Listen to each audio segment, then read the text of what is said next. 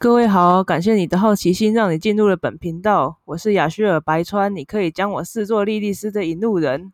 我终于狠下心来去买了一支 Snowball 的麦克风，而大家应该有听听听得出来，音量跟音质已经有了突破性的变化。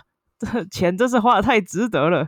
不知道各位对于之前的圣经解读有什么想法呢？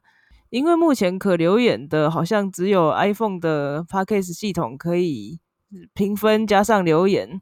那我们目前可以留言的平台是在推特上，可以去那里追踪我们跟发表自己的意见，不过要全程理性哦。我们下礼拜会开始介绍以路西法为代表的气之书，因为它这一章最主要是以论说性质的文体所撰写而成，所以进度可能不会像前一章火之章那条列式的进程那么快。